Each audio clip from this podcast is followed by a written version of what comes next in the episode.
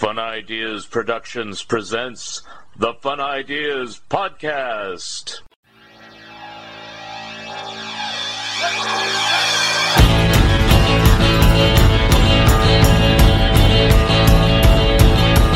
I'm having so much more fun now. I have let them show me how to live their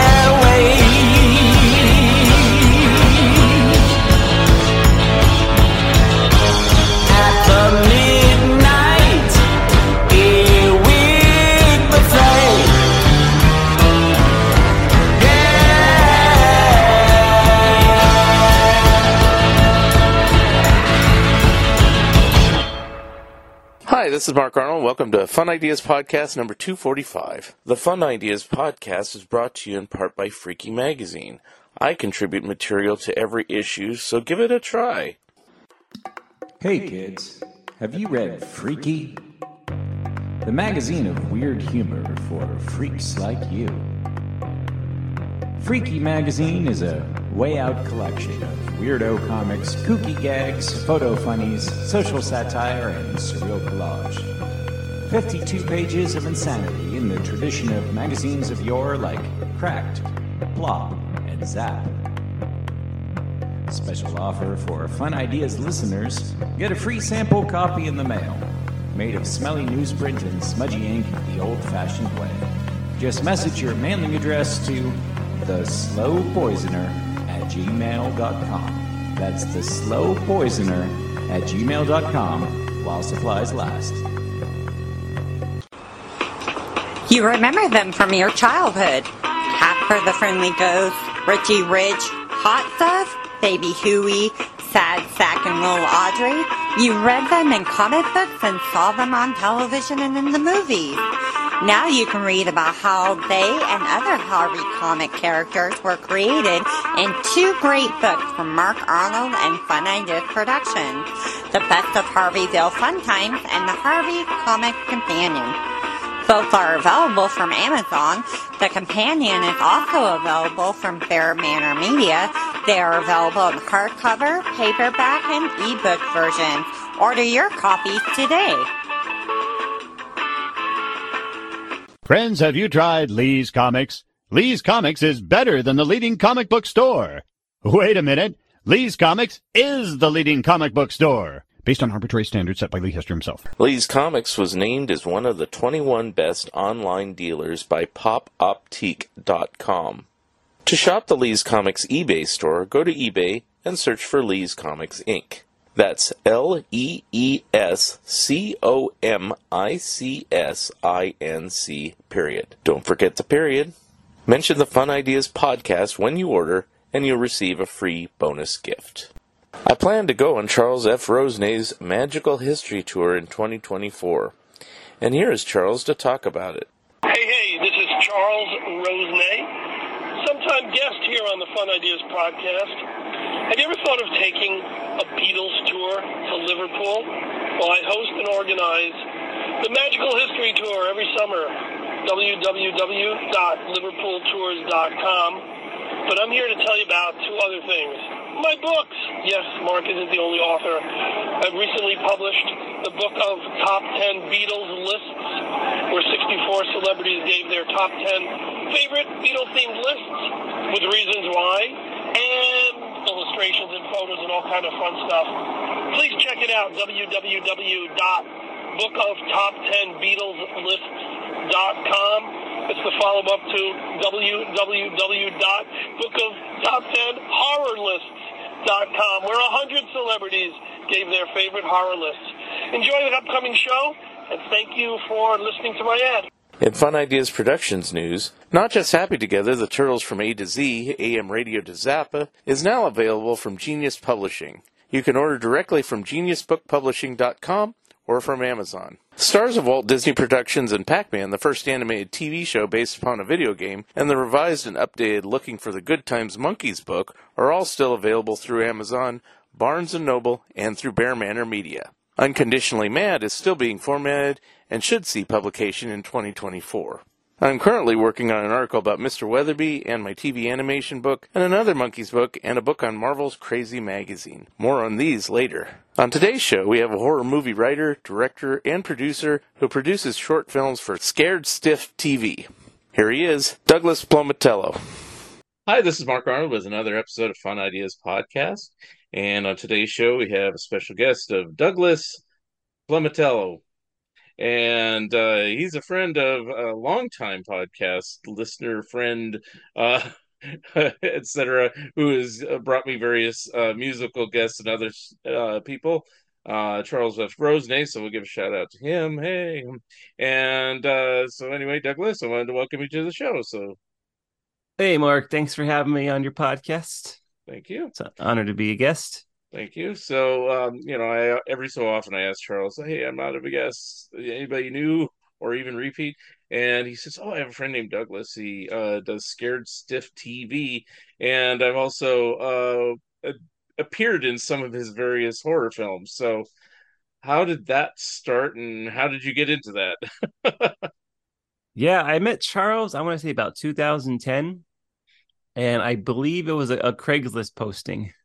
Hmm. But they say don't meet people on the internet, but Charles proved to be an exception to that rule. he, be- he became a, a good friend and someone that I've worked with a lot over the last decade. Mm-hmm. So yeah, but it all starts on from Craigslist. Hmm. And what were was he advertising something, or were you advertising something? What was what was what was the genesis of why you had to link up? well, I started my web show in 2008 and I was just trying to get new faces because I I have a a trusted and true acting troupe that I use, but I kind of want to introduce some some new faces so it wasn't the same faces every every movie that I put out. So you know, I just put out a, some feelers. Anyone's interested in acting, and it was one of the greatest phone calls I ever had. Like it was someone that was that close to me. He was probably about a half hour for me, but mm-hmm. someone that was just as passionate about horror movies and everything scary. So it was a very fitting connection that we made. Hmm. Now, I hate to say I haven't seen any of your horror movies, but what does uh, Charles do in these? Uh, what type of characters has he played? Yeah, so Scared Stiff, I've done 83 short horror films in 15 years, and it's kind of an anthology series, so they're not hmm. connected. So we've had the same faces coming back playing different characters, and Charles has played a priest a couple times. He's played an owner of a haunted attraction, so it's not that much of a stretch. I kind of typecasted him there, no. but he's played a variety of characters, you know, and he's really good. He's very flexible. You know, he, he, can play a number of roles, good guy, bad guy, in between. Hmm. So I think he's maybe about a dozen movies we've done together. Okay. Yeah. Uh, is he a quick study and everything? He just uh, learns his lines and everything. See that part of him I don't really know about, other than I know he's done some acting. So um, yeah, no, he's never struggled on lines. Like he's always been off book. I don't think once he's ever asked for a line. Mm-hmm. He's solid. He's you know he's he's a man of his craft. and know? do you give him different types of roles, or they're always humorous, or what? Because he's a funny guy. So I don't know if you try to play to that, or if sometimes you do something really dramatic or uh, scary, or what? What what type of well, the first thing he did, he was a vampire, and that was a serious role. Mm-hmm. And I think, you know, like I said, I use a lot of actors over and over, and sometimes when I get to know them, mm-hmm. I'll write with them in mind. So I've given him some funny parts, like Tiny's October thirty first. He was the star of that, and I definitely had a mind from the beginning to play the role. So I definitely wrote some things, you know, thinking of his delivery, how it would sound with Charles saying it you know, he, he's very he's very versatile. He's funny when he needs to be, serious when he needs to be. You mm-hmm. know, talented so, guy. So, um, the other people that you use as your regular acting troupe, how did you meet uh, some of them? Same way of Craigslist or other sources? A lot. well, a lot was was based from Craigslist, and then sometimes I would work with someone several times, and they would be like, "Hey, I have a friend that wants to act." Mm-hmm. So I would meet them through the friend I met in Craigslist. So the the Facebook and Craigslist have been very fruitful for me in my filmmaking career. But you know, my my cousin is Annalisa Robertson. She's been in about two dozen of my movies. Mm-hmm. I've used family members. I've used, you know, when my dad was alive, he was like really helpful. He would fill in wherever he could. Um, but yeah, you know, it's it, it, I'm starting to diversify a little bit with mm-hmm. my actors. But yeah, a lot of it, it stems from meeting meeting strangers online. so so when you got started with this, you said 2008, right? Um what was the impetus to start? What what I mean, I assume you were always a horror movie fan, you know, from the beginning, you know, but oh. uh, that doesn't always parlay into you know making films, writing films, producing films, whatever you do. Uh so how did that start? It's funny how you know sometimes you have to go to A to Z to get to B. So you know, but I I always wanted to make movies. That was like my main goal. Didn't I didn't even have a backup. You know, that's that was my goal, and that's what I was gonna do. But you know, along the way, I started working for some other production companies, and I had this one job. I will not say the company's name. I don't want to get sued, but it, I was completely miserable at this job I was doing 40 hour shifts editing, going home, coming back eight hours later. It was rough, mm-hmm. you know, tre- treated terribly. And so I was desperate to get out of this company. Mm-hmm. And mm. so I was just teaching myself everything. I was teaching myself After Effects. I taught myself Dreamweaver. And the mm-hmm. day that I learned how to put a link, a video, embed a video into a web page like that, it just clicked.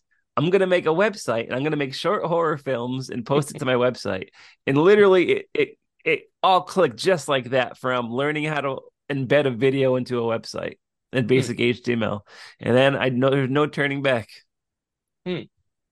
So um, I looked on IMDb, and you have a lot of films listed now. I you know IMDb isn't always accurate, so um, the first one that they list that you did uh was Scared Stiff Tiny's Halloween, but is that the first one you did, or what was the first uh, movie you did? I think, I think Tiny was my 12th. Okay. So I haven't been as diligent posting all these to IMDb. Yeah. I, I, need to really get on that. A lot of the actors are like, hey, can you post this to the IMDb? I'm like, yeah, I will. I swear I'll get to it. It's just, you know. it, there, there's so much to do as far as like creating the movies and then it's doing yeah. the back end stuff sometimes i i don't I'm not as diligent as far as getting that stuff done. Okay. But yeah, so Tiny's Halloween was my franchise character. Okay. And he's actually returned and he's done um I've done five short films of Tiny and he's actually gonna branch out of the short films and he's the character of my first feature that I shot over the summer. Okay. That was one of my questions. I mean, you do a number of shorts, so I was just wondering if you know a feature was in the works or so, yeah. So pretty much, I went to college, but I didn't go to. I wasn't a film school. I went for television production, but it wasn't technically a film school. Yeah. I got a communications major. So Scared Stiff was kind of my film school in a way. Mm. I would I learned by making and then hearing reviews. Mm. You know, a lot of times negative reviews. It looks hey, it looks like crap. Do you shoot on a potato?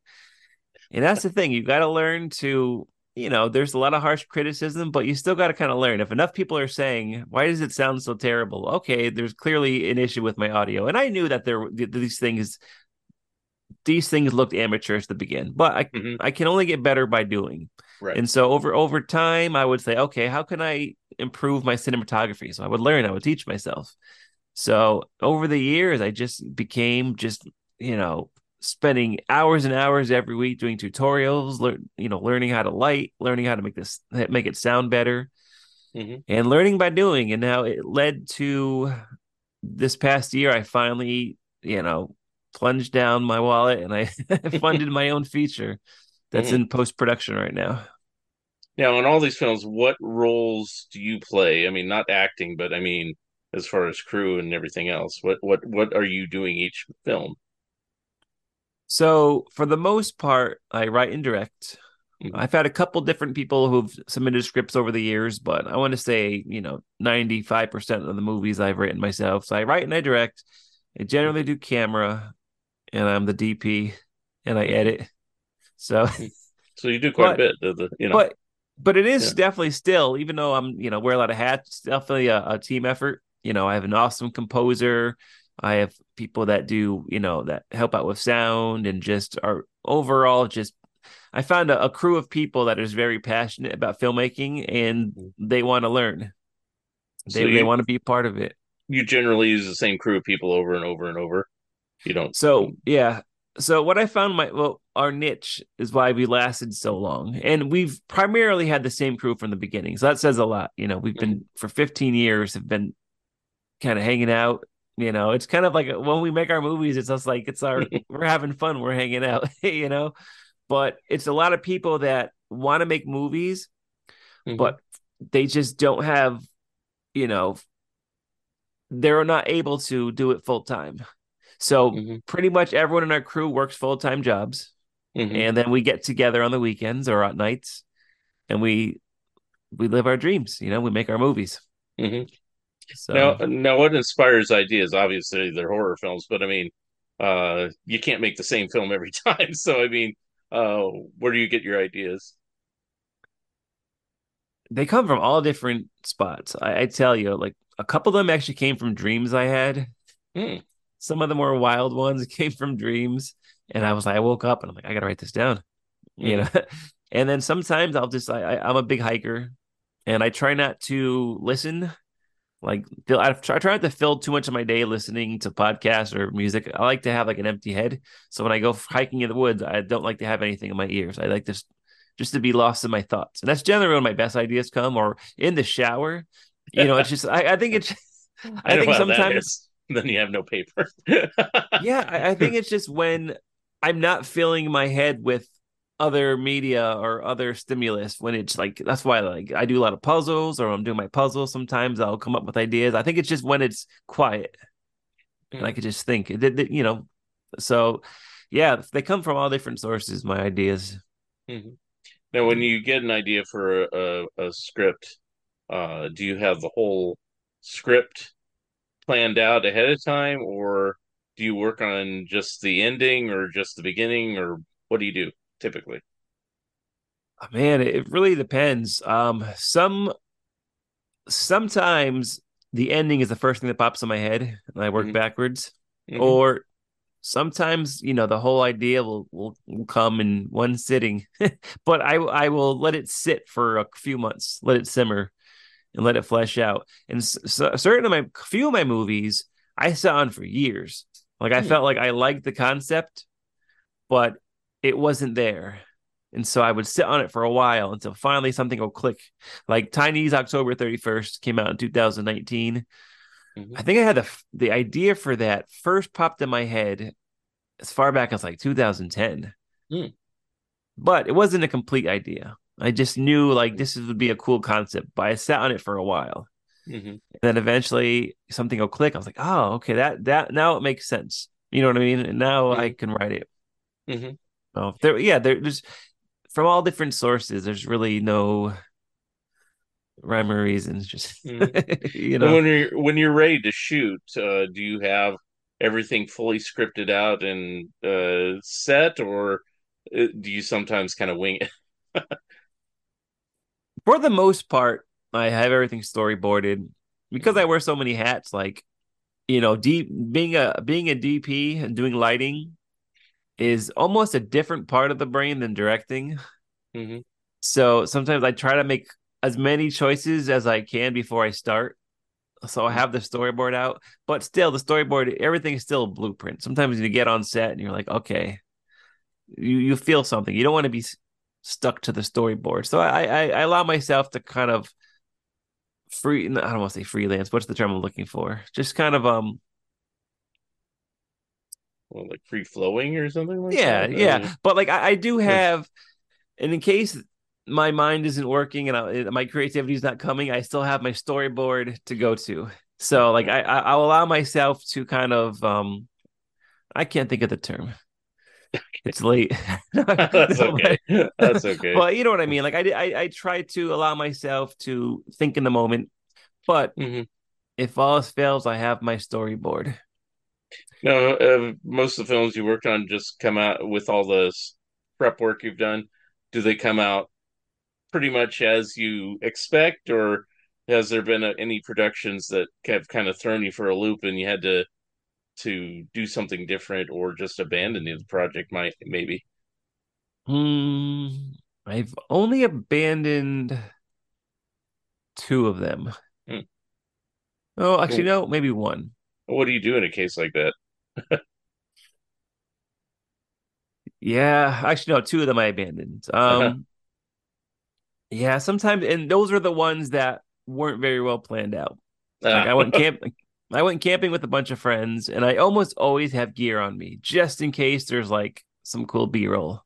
And they're mm-hmm. like, "Hey, let's shoot a movie tomorrow." I was like, "All right." I didn't have anything in mind, and we're all brainstorming. What what happens in this movie? I'm like, I don't know. I I didn't know I was shooting a movie, but so we we created this idea. It wasn't really fleshed out, and as we're shooting it, I'm like, okay, this isn't this isn't very good. But It very, happens very, sometimes. I very, mean, I- very seldom. Yeah. yeah i've abandoned book projects before so I, I know what it's like you know you just kind of go to a certain point and then you're like uh, i'll cut my losses now Yeah. Yeah. We had we had one movie that had Curse of the Scarecrow, had about a three year production. And I can't Mhm. tell you why it took so long for us to finish. hmm It just kind of fell to the wayside. And in the meantime, I probably shot another 10 movies. Mm. And then what most of it was shot. We just didn't shoot the ending. And Hmm. so the actor George Walsh had this big prominent mustache, you know, for the majority of the movie. And I was like, "Hey George, you want to finish the movie? You know, let's let's finish the Scarecrow movie." I was like, "Yeah, sure." And he was like, "Just so you know, I cut my mustache." I was like, "All right." So uh, we, but you know, I, I like to f- take those little challenges and make a a positive of it. So we had the power get cut out in the movie, and so the rest of it was just done in shadow. oh okay really- You know, so you only saw his eyes, you never saw under his nose, and I think it was actually better for it. That's an interesting way to solve it i mean i it just I, I i thought it would be a situation where you came up with a false mustache i had a situation like that i did a couple comedy shows way back in the 80s and a friend of mine i was working with he looked a lot like weird al back then And so, you know, Weird Al had a mustache back then, and so did my friend. And he went on vacation, and we came back to shoot more things, and we hadn't done this Weird Al thing. And he comes in, and he's clean shaven, and I go, so I didn't want to wait for him to get another mustache, so we put a fake one on him, and it worked for what it, It was but convincing. yeah, but you know, it's like it wasn't my first choice. Right. anyway. You gotta do what you gotta do sometimes. hmm Well, you did answer. you did answer one of my other questions. I was like, do you work on each film, you know, one at a time? But I guess if something is not completely done or takes longer to produce a certain part, you'll work on other projects at the same time. I guess. Yeah, I, I generally have multiple happening at once. Like for instance, this past Halloween, I was editing my feature, hmm but at the same time, I had a short that came out in October, and I had three others in post. So like I had five different, four shorts and one feature I was editing at once, Mhm. which is kind of generally the way it is. You know, I, I you know, Mhm. I- that's just the way I work. Sometimes it's I have multiple things in the oven. Yeah. I try I try not to rely on one specific project. Yeah. Well, sometimes it's good not to have all the eggs in one basket. If you know, if this is moving, keep keep it moving. You know, and then the others will come along when the, when it's time. Um, Yeah. On your feature film, uh, tell us a little bit about that, if you can. Uh, and is it out? Oh no, it's not out yet. It'll be out Okay. later this year. It's called Halloween Candy, Mhm. and it's an anthology film. And the story it's about uh, a writer who is she has writer's block. Her husband left her, and her daughter doesn't want to spend Halloween with her. She wants to spend it with her dad, so she's home alone, and she doesn't want to leave the house. And a friend stops by and tells her, "You got to open the door, let people into your life, and then you'll let inspiration in." So each trick or treater that comes to the door inspires another story Hmm. that she comes up with, and so that then we cut to the the short segment, you know. But then there's a lot of twists and turns, and the story, the wraparound story evolves as it goes on. And I wanted to make the wraparound story just as compelling, if not more compelling, than the shorter segments that are within it. Hmm. So it's a lot of fun.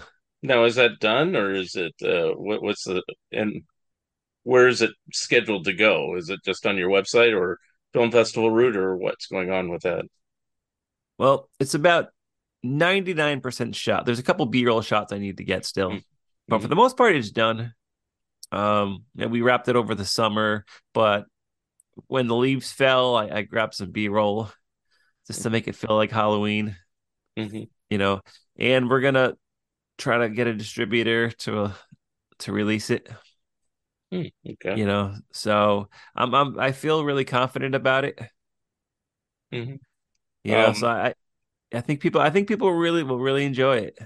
Well, it sounds like an intriguing idea. I mean, I don't know, but you know, I I tend to like those old anthology type films that Hammer and Amicus used to make and things like that. So, uh, is that your inspiration for what you do? Is like, uh, well, yeah, which just tell us which uh, horror films you like or anything like that. I'm sure you are inspired by a little of everything. Yeah. Well, the reason why like I've done anthologies and short films is because out of necessity. Yeah. It's because I, you know, I just everyone is kind of doing things on the weekend or at night. I just can't really shoot anything that has any person in it for for too long. So like, you know, so the shorter film helps everyone's involved schedules a lot a lot better. Mhm. Um, but yeah, I think my what got me into horror movies was, of course, the 1978 Halloween. Hmm. I think that was. You got the mask That- back there behind you there, Oh yeah, I got my my my shrine back there. and the poster. Yeah, the film poster too. Yeah. yep, yeah. But I, I but I've been into scary things since I I remember kindergarten. I just remember during nap time, the teacher had Halloween decorations up, and I couldn't sleep. I just couldn't stop staring at them. So I think there was always a connection. I was always drawn towards, you know, the scary, scarier stuff. And then when I saw Halloween, I think I was probably nine, and I was just like, it was something so different than anything I've seen hmm and it just started a whole passion. You know, I I would watch so at- at ten years old, eleven years old, I would watch so many horror movies, and I would write them down to keep Mm. track of what I watched. And then my mom found the little clipboard. She's like, "What is all this?" She's like, "You're not watching these, are you?" I was like, "Uh, should no," you know.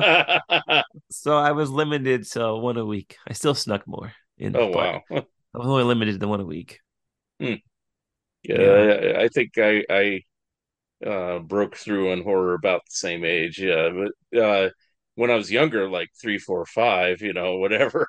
Um, you know, horror uh movies, you know, especially ones with the monsters in it, you know, kind of terrified me. So I, I kind of stayed away. You know, I I'd see like famous monsters magazine on the stands and I'd like when I was, you know, pretty young. And then later, you know, I became a regular reader of that and other horror magazines and things like that. So, you know, and the the the changeover probably was about that same age, 11, 12, whatever. You know, Yeah. so- And the reason I have my my shrine back here, Mhm. it's I remember it was a Fangoria magazine I had bought in '96, which changed everything for me. Hmm. Because I, I was always told, like my mom always, she didn't know anything about horror movies, but she was like, ah, people just do horror movies, like to trying to break through so they could do real movies. You know what I mean? Like, Well, So, that- like- yeah, that's a common way of doing it. Yes. but I was like, but I don't want to do real movies. I want to make horror movies. You know what I mean? Mhm. And so I, you know, I didn't realize that that was a thing that people can do. And Yeah. then when I read my first Fangoria magazine, I was like, wow, like there's a lot of people that love this stuff. It's not just me, you know, and it, it really opened the door. Like I could just focus on scary movies, you know? Mhm. And so it was this this movie that was in the magazine that really like like this specific Halloween six. You know, was well, I was reading about it in that magazine, which really like the green light went on, you know, or the light bulb went off. Like, this is what I want to do. I want to make scary movies. Mhm. So that's my little shrine to remind me of that. Now, now that you've made a number of horror films, do you still enjoy it? Do you still want to make more horror films, or or are, are you wanting to do other genres just to try it out? Interesting that you say that because um yeah, I still want to do horror movies. Like that's Yeah. the goal. But I've done this summer I did I shot two dramas. Hmm. And they're gonna do the festival route. Uh, They're they're both, you know, far into post. They should be done relatively soon. So I did do a couple dramas. Mhm. And I did I did do a comedy a couple of years ago. So I'm I'm not opposed to doing other things, but Mhm. you know, horror will always be there and I'll always make them. But yeah, it, it- was fun changing genres, Mhm. you know. Now, now those other ones are they available in the same uh format? I mean, I assume you load them all up to Scared Stiff TV. Is that what where your uh domain normally is? Yeah, so I most of the movies up till now have been on YouTube and on my my website scaredstiff.tv. But I just noticed the viewership and engagement on the YouTube has dropped significantly. Mm-hmm. So I, you know, trying to change it up this past year. Like everything I have been doing, I've been trying to change it up and try something new. So the two dramas are specifically for the film festival route, but Mm. I still have a I still have one that's in post that's going to be for my website. Like I don't want to abandon my YouTube viewers, but I'm trying to think outside of what I have been doing. Mm-hmm. So yeah. And um, what do you do to drum up like interest in business or whatever? yeah, a lot of it is through Facebook.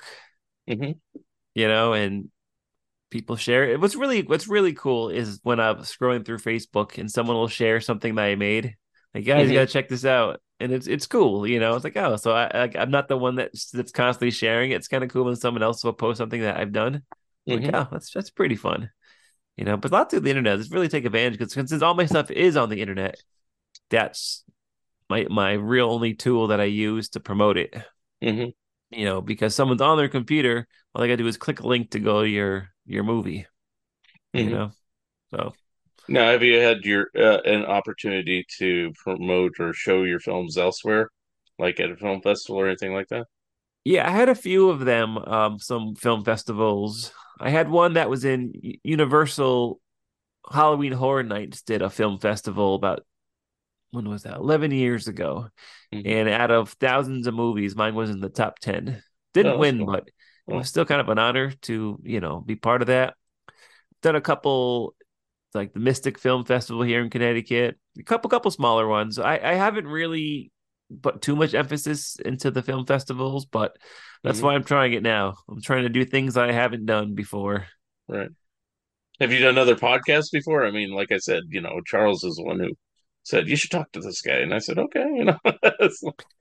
Yeah, so I I've done a few over the years, but I actually started my own podcast back in October. So what's that about? More horror? The oh, of course, yeah, it's Yeah. the scared. what else? No, the, Yeah. the scared stiff horror podcast. So Mhm. it's been a lot of fun so far. I have guests on that do different things in the industry. You know, I've had makeup artists, costume designers, writers, directors, and it's just we're just talking talking shop. You know, talking about the things we love, horror movies, hmm and just you know, it's been a lot of fun so far. hmm And uh, any plans for other kind of like side projects, like books or anything like that, or you you're just not interested in anything like that? I would love to write a book. I've written a couple of short stories. Mhm. I just know as of it's probably not anytime soon. Mhm. You know, I, I feel like I have kind of you know, I work full time on Mhm. top of doing the movies and the podcast. and I just know that a a book right now would I feel I I, I would be spreading myself too thin at this Mm. point. But uh, eventually I would like to. I did write a couple of short stories. Mhm. So Or even a novelization of some of your films or something like that. I don't know if that's there's a market for that, you know, but there might be. But anyway. Yeah, we're on the same wavelength. I actually wrote a couple. The short stories were from my movies, like some of the, the lesser seen movies that I did. I actually wrote wrote them in book form. A couple of them I, I wrote that I felt like they probably would have done better as a book. You know what I mean? hmm Because as I'm watching it, I'm like uh, my the internal the internal dialogue is not or the internal thought is not from comments that I read. They're they weren't a lot of people weren't getting it. So I'm like, you know what? This probably would have been better as a book. Hmm. so some of them I did write as you know twenty page short stories Mhm. to to be included in my eventual book. hmm Now, are you a, a filmmaker that's usually happy with their work, or are you one of these types like George Lucas? I'll use him, who has to tinker and remaster and add scenes later on, or is like once you commit it, you're done. Yeah, I'm pretty much. I've never remastered anything. Mhm. I guess it gets to the point, you know, that once I'm done editing it, m- the delivery is my least favorite part. Mhm. You know, because you watch it and you find one little frame that's off or some little glitch. I'm like, oh, here we go. Excuse me. And then I re-edit it. I export. Nope, there's something else wrong with it. Export again. Oh crap! I spelled someone's name wrong. So like, by the time I'm done and I've exported and I give it the green light, I, I kind of don't want to watch it again for quite a bit. Do you get other people like in the various process of while you're editing, or even right after you're done, uh, like just get their opinion before you upload it or anything? Yeah, sometimes I'll, I'll get a, a test screening with some, you know, Mhm. someone I work with or just like a friend that's into it, just to see what they think.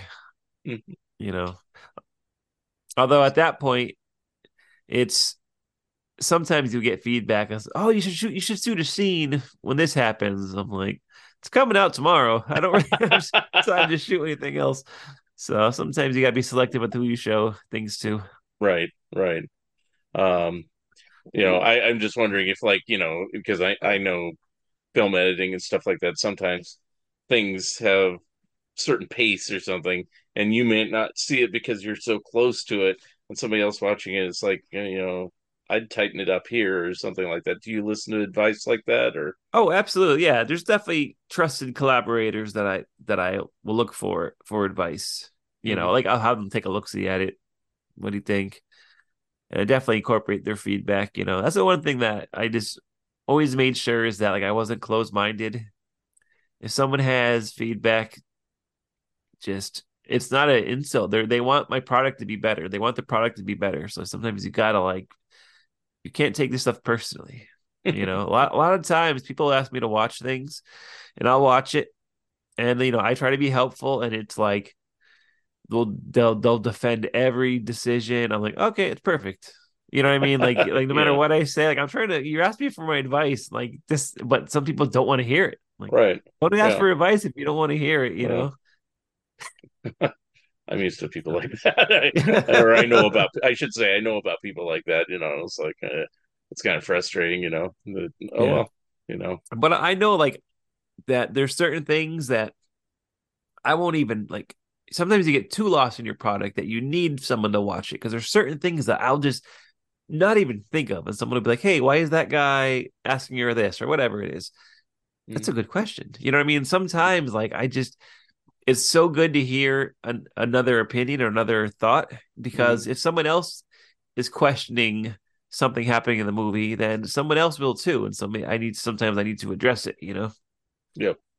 So Have any of your films gotten any sort of notoriety beyond just the standard stuff, like even a minor award or a major award or anything like that?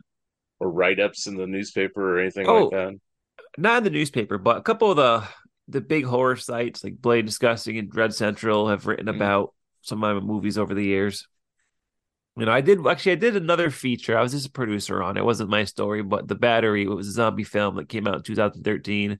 Mm. That got a ton of coverage. That's still on Amazon, I believe. Still for you know streaming on Amazon. That got a lot of good publicity, Mm. a lot of good press.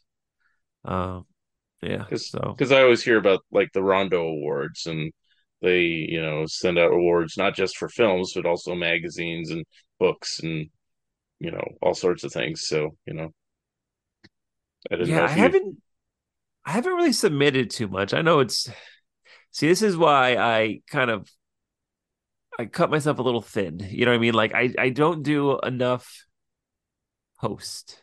You know what I mm-hmm. mean? As far as some certain things I need to do, because I always have the next one. So as soon as one's done, I'm on to the next one.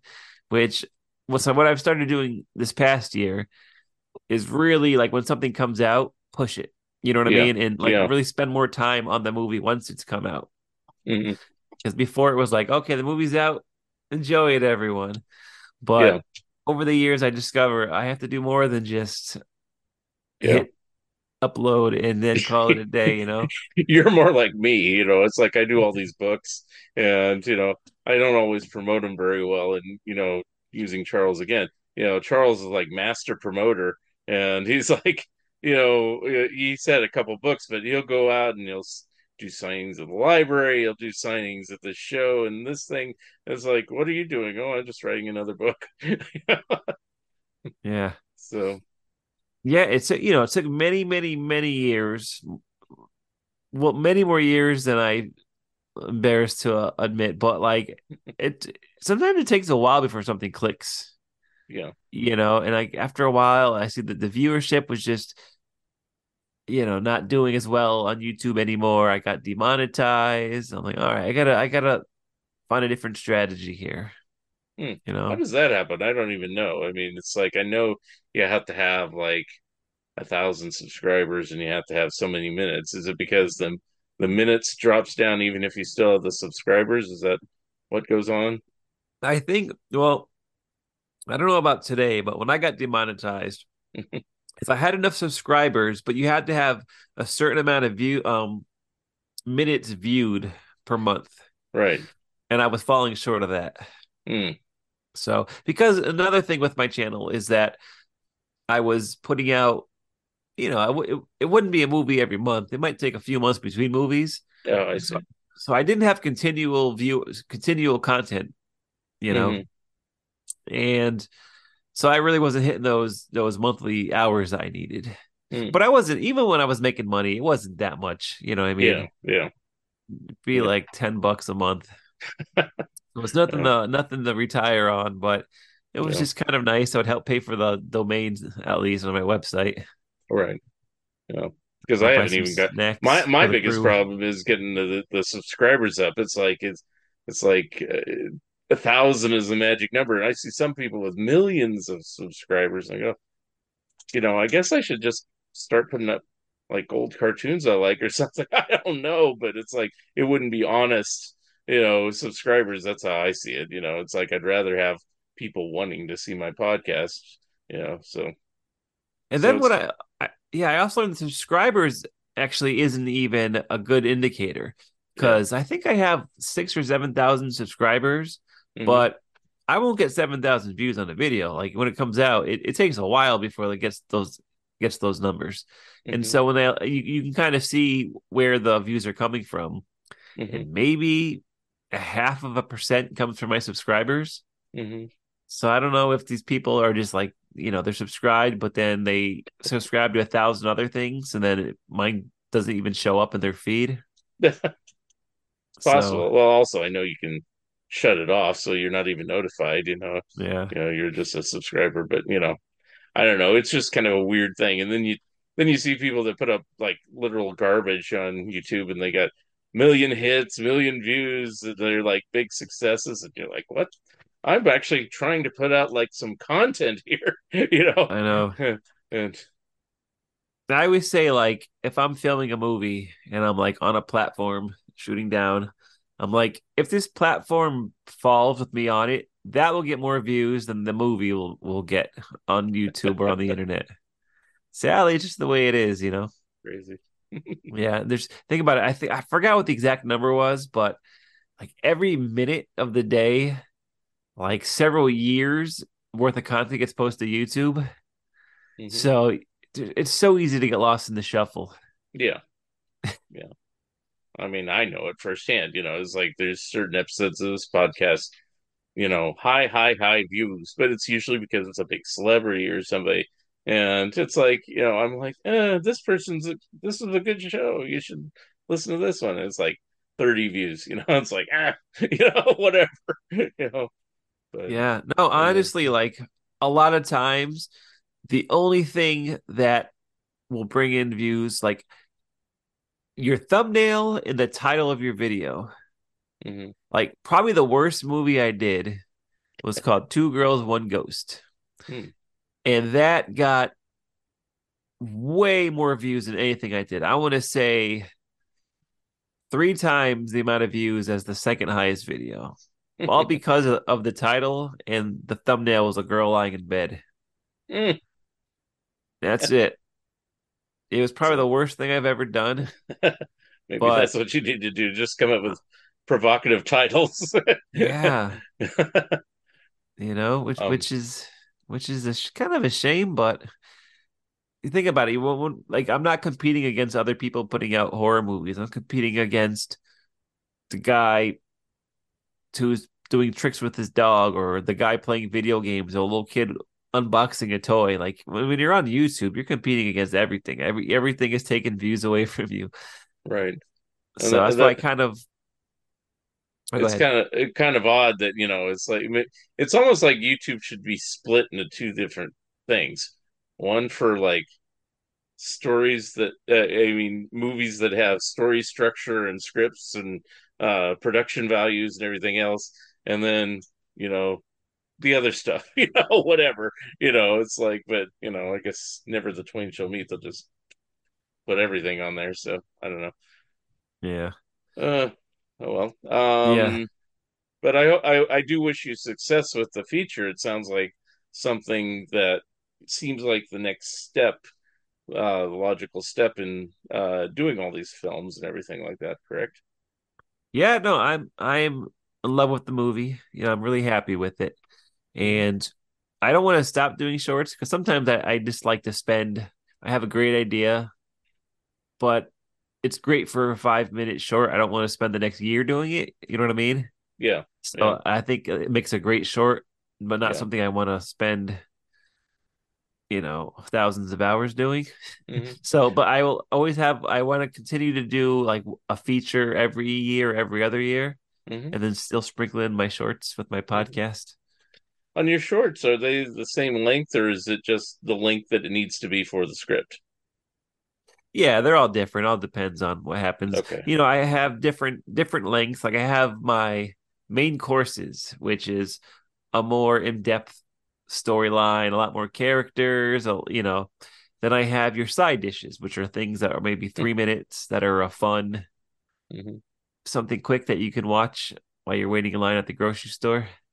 But then I have my bigger my bigger shorts, you know, that just are more in depth and a lot more Mhm. production value. So Hmm. yeah. And again, you know, you don't know how long it's going to be necessarily when you go into it, unless, of course, you're storyboard storyboarding it. So I guess you kind of have an idea. But if if something works better as a longer piece than say you you know, like if you went into it with for three minutes and then it turns out oh 10 minutes is better, let's say that's you'd have no problem changing that, correct? Yeah, like I well, I remember when I first started, there was a 10 minute limit on YouTube. So Oh, I That is so a while back, but yeah, I remember that. Yeah. the early uh-huh. days. So I was like, okay, it's gotta be under 10 minutes, you know. and then it- then I think they they extended it to like a 15 minute limit. Yeah. And so people were like, oh, people want to see longer movies. So I made longer movies. But then I noticed the longer the movie was, the less people would actually watch it. people, people's attention spans were getting shorter. Yeah. And I honestly like I I can't say I ever cracked the code. I'm like, you know what? I'm just gonna do what I want to do. Yeah. I'm gonna make I'm gonna make it the way I want to make it. And then if someone doesn't want to watch it, I you know, it's there's nothing you can do, you know. if someone thinks if someone can't spend 12 minutes watching a movie, but they'll spend nine minutes watching a movie, like I don't know. It's it's hmm. kind of out of our hands, you know what I mean? So I just hmm. like, you know what, I'm just gonna make the movie the best it can be. Hmm Now, how many have you done? It says on your website 70, but you know, is that still accurate or is Ooh, I gotta update that. Okay. Yeah, so no, yeah. Well, I've released 83 okay, with three in post, okay. you know. And how frequently do you typically release films? Well, a lot less frequently now. Like back when I first started, it was about eight or nine a year. Hmm. You know, so it was like one. It was like every month. I would take the summer off. That was my off season. But I would do, you know, release one a month pretty much. But then as I started learning more about cinematography, I became a lot more. I learned how to like make it look good, and I realized it takes longer to do. But also, like I, I didn't want to. My personal expectations were higher. Hmm. You know what I mean? So I didn't want anything to to go out there if I wasn't like really happy with the way it looked. Right. So production started taking a lot longer. You know, like back in the day, I would shoot a whole movie in one day. You know, and now fast forward when I learn about lighting and I learn about sound and all this other stuff. You know, set Mhm. design. Now that same movie would, you know, be five production days. Mhm. You know, so you so think it's- over the time, I, I, you know, it's an obvious answer, but I mean, you, you, do you think you're constantly improving over the years? Oh yeah, definitely, hundred percent. Like a lot of people have actually told me, and some people in the industry told me I should probably take my earlier stuff down because if somebody would find that first, they might be like, "This guy doesn't know what he's doing." But at the same time, some people have found it inspiring Mhm. by seeing where our stuff is now and then seeing where we started. yeah. So Well, yeah, but even big filmmakers, you know, they have some interesting weird shorts like uh let's see, uh Martin Scorsese has one that's out. I think it's on Criterion now. It's you know, the big shave and it's this guy keeps shaving and it's more and more blood and everything like that. There's not much story to it, but I mean, hey, you gotta start somewhere, you know. And yeah, so I, I find it it's part of my my filmmaking history. Mhm. So I leave this stuff up there. Yeah. You know, 'cause I I honestly, even the earlier, earlier stuff, when technically it's not very eye cat eye pleasing, you Mhm. know, I still love the movies. Like I love the the, the storylines that I did. Mhm. You know, the execution might not have been what I, you know, would be happy with nowadays, but Mhm. you know, for for what they were, I, I'm really happy with them. I'm still proud of some of the earlier movies, even Mm-hmm. though they don't hold up as well technically. Would you ever consider remaking one if you said, "Oh, I, I wish I did this better this way"? It's amazing that you asked that question because this this summer I actually did reshoot for the first time. I remade an earlier movie Hmm. because and it was just, you know, I, I I knew how I wanted it to look. I just didn't know how to make it look that way. And now with with you know a decade of ex- actually that was my first one. so like 15 years of experience and Mhm. just 15 years of just honing my craft and you know learning how to make that look good Mhm. it's it's i rem- i remade it it's actually the soundtrack is being finished right now and that's one of the ones i'm going to go the festival route with Cool. yeah So that's probably probably a wise thing to do. You know, it's like go go through go through your old inventory and look at everything and go, I can make a better film out of this one. you know, i think it would be fun to my first movie that i released reshoot that one as a kind of a experiment you Mhm. know and have people watch the original and then see the remake Mhm. just to see what you know Yeah. 15 years 16 years of practice you know what, right? what it birthed so yeah All right. Well, what what uh I mean, we kind of already went over this, so it's many other questions, but I mean, uh what does the next year to look for? What are you plan what are your basic plans as far as all this? so halloween candy because it's halloween and it takes place on halloween the whole thing's about halloween it probably even if i sell it now won't release until september october you know Mhm. just makes sense. So the next movie is probably going to rely on the outcome of that movie. I have some scripts that i want to do but i just know that i won't be able to really shoot those. You know i, need to get a return on my investment from this first feature before i do the next one. Mhm. so a lot's gonna a lot's gonna rely on how well Halloween Candy does, which I think I, I really feel that people will enjoy, and it might be one of those movies that people go back to every October. Mhm. It has a really good Halloween vibe to it. You know, Okay. hopefully it becomes someone's tradition.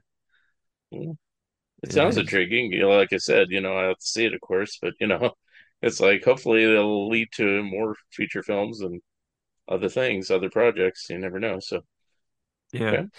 We have a All right. bunch of uh stills. There's some screen grabs and some stills from the movie on my Instagram. mhm. you know, scared underscore stiff underscore films is the Instagram. You can see I haven't released any video yet, but there's a ton of stills out there. Okay. If people want to get a sneak preview. Okay. And since you're going that route, and I was just going to kind of wrap up uh, doing that, is this, uh, you know, uh, just kind of mention where you can find your films and all the different websites, how people can get in contact with you. Yeah, so the shorts are on you my YouTube page, which is Scared Stiff TV is the YouTube handle. Uh most of the news that I post are on my Instagram, you know, scared underscore stiff underscore films. Mhm. Uh my website is scaredstiff.tv. Mhm. And that's just the movies. You know, my YouTube page has a bunch of extra content, but I wanted uh my website to just be the movies because Mhm. kind of streamlines it for everybody. Yeah. Different categories, you know, slashers or ghost stories. People can kind of find something they like. Mhm. Um, I don't use Twitter too much. I wasn't getting much of a response on Twitter, so I kind of stopped Mm-hmm. posting to it. So Instagram is kind of where I post things, or, or my Facebook, Yeah. which is Scared Stiff TV, is my Facebook page. Mhm. So And if somebody wanted to reach out to you, if they like wanted to act in one of your films or help you out on the production side, uh, would you be open to that if somebody was uh, interested and they were qualified for what you want? Oh, absolutely. You know, I definitely always looking forward to growing the team. Mhm. You know, like this summer I added, you know, about a dozen new crew members for the feature. Hmm. So I'm always looking to add di- different, you know, everyone has good ideas, different different ideas, and it's always good to keep expanding your collaborative circle. You know, so yeah, if somebody definitely reach out, you can send me a DM on Mhm. Instagram if you're interested. All right. Very good. Okay. Well, I just wanted to uh, learn more about what you do. You know, is- like I said, Charles Rosenay said, you got to talk to this guy. I make films with him. And I go, okay. That sounds very interesting. I think I will check some of them out, you know, go on your YouTube page and everything like that and see what it's all about. I'll try looking at the later ones so I won't, I won't be, you know, turned off by, uh, you know, your earlier projects, you know, and then probably work my way back and see what's going on, you know. Yeah, absolutely. And there's, you know, even in the newer stuff, I, I Yeah. do things for different audiences. So you have some more dramatic ones, you have some more slashery ones. I try to do a, a little mixed bag for everyone. So there's a little something for everyone to enjoy. Okay. Any couple to recommend to start off with that you're proud of? Yes. So Tiny's October 31st, that came out 2019. Okay. That was one of my favorite ones. Mhm. Uh, Halloween House. Man, I'm starting to forget what I did. There's been- there's been so many. That's only yeah. 83 films. Yeah, there's I did a couple I'm actually really proud of during the pandemic. And Yeah. I shot these with no crew Mm. and no two actors were in the same room at the same time. That's funny. That so uh I made one called Play With Me, Mhm. which is a little boy who wants to play with his dad because the dad is working from home. And it was like that kind of that horror that everybody was facing, you know, working from home while you have a kid screaming the play with me, what are you doing? So that was kind of fun. Mhm. Um, All right. Yeah, there's just a lot for everybody. All right. Well, I'll have to do some research and and uh, watch a few of them. All right. Absolutely. Well, thank you very much, Douglas Plomitallo, for being my special guest. Plomitallo. Gotta say it. right. Because your gonna- name will be up in lights, you know, everything like that. No, I, I, you know, I wish you well and great success, and with your future film and you know all the films that you're doing. You know, it sounds like fun projects and everything. And you know, I have to take a look at them and uh, judge for myself. Yeah, I Anyway, appreciate. Yeah, and I appreciate you having me on your show. Okay. Yeah, check out the Scare Stiff Horror Podcast on Apple and Spotify and wherever you get your your podcasts from. Sounds good. Okay. Well, thank you again, Doug, for being my special guest. And that wraps it up for another episode of Fun Ideas Podcast. This is your host, Mark Arnold, and we'll see you next time. Thank you for listening, and thank you, Douglas Plomitallo, for being my special guest. Remember, you can always watch the video version of this episode on YouTube. Episode number 246 will be coming soon. If you would like to comment and or be a guest on this podcast, please drop me a line at funideas.mark at gmail.com. Become a patron of Mark Arnold and Fun Ideas Productions. If everyone listening just contributed a dollar a month, that would be a tremendous help in continuing the production of my books and this podcast. Also, subscribe to my YouTube channel. The opening and closing music for the Fun Ideas podcast is provided courtesy of Andrew the Slow Poisoner Goldfarb and is used with permission. This has been the Fun Ideas podcast. This is Mark Arnold speaking. This episode is copyright 2024 Fun Ideas Productions. Thank you and good night.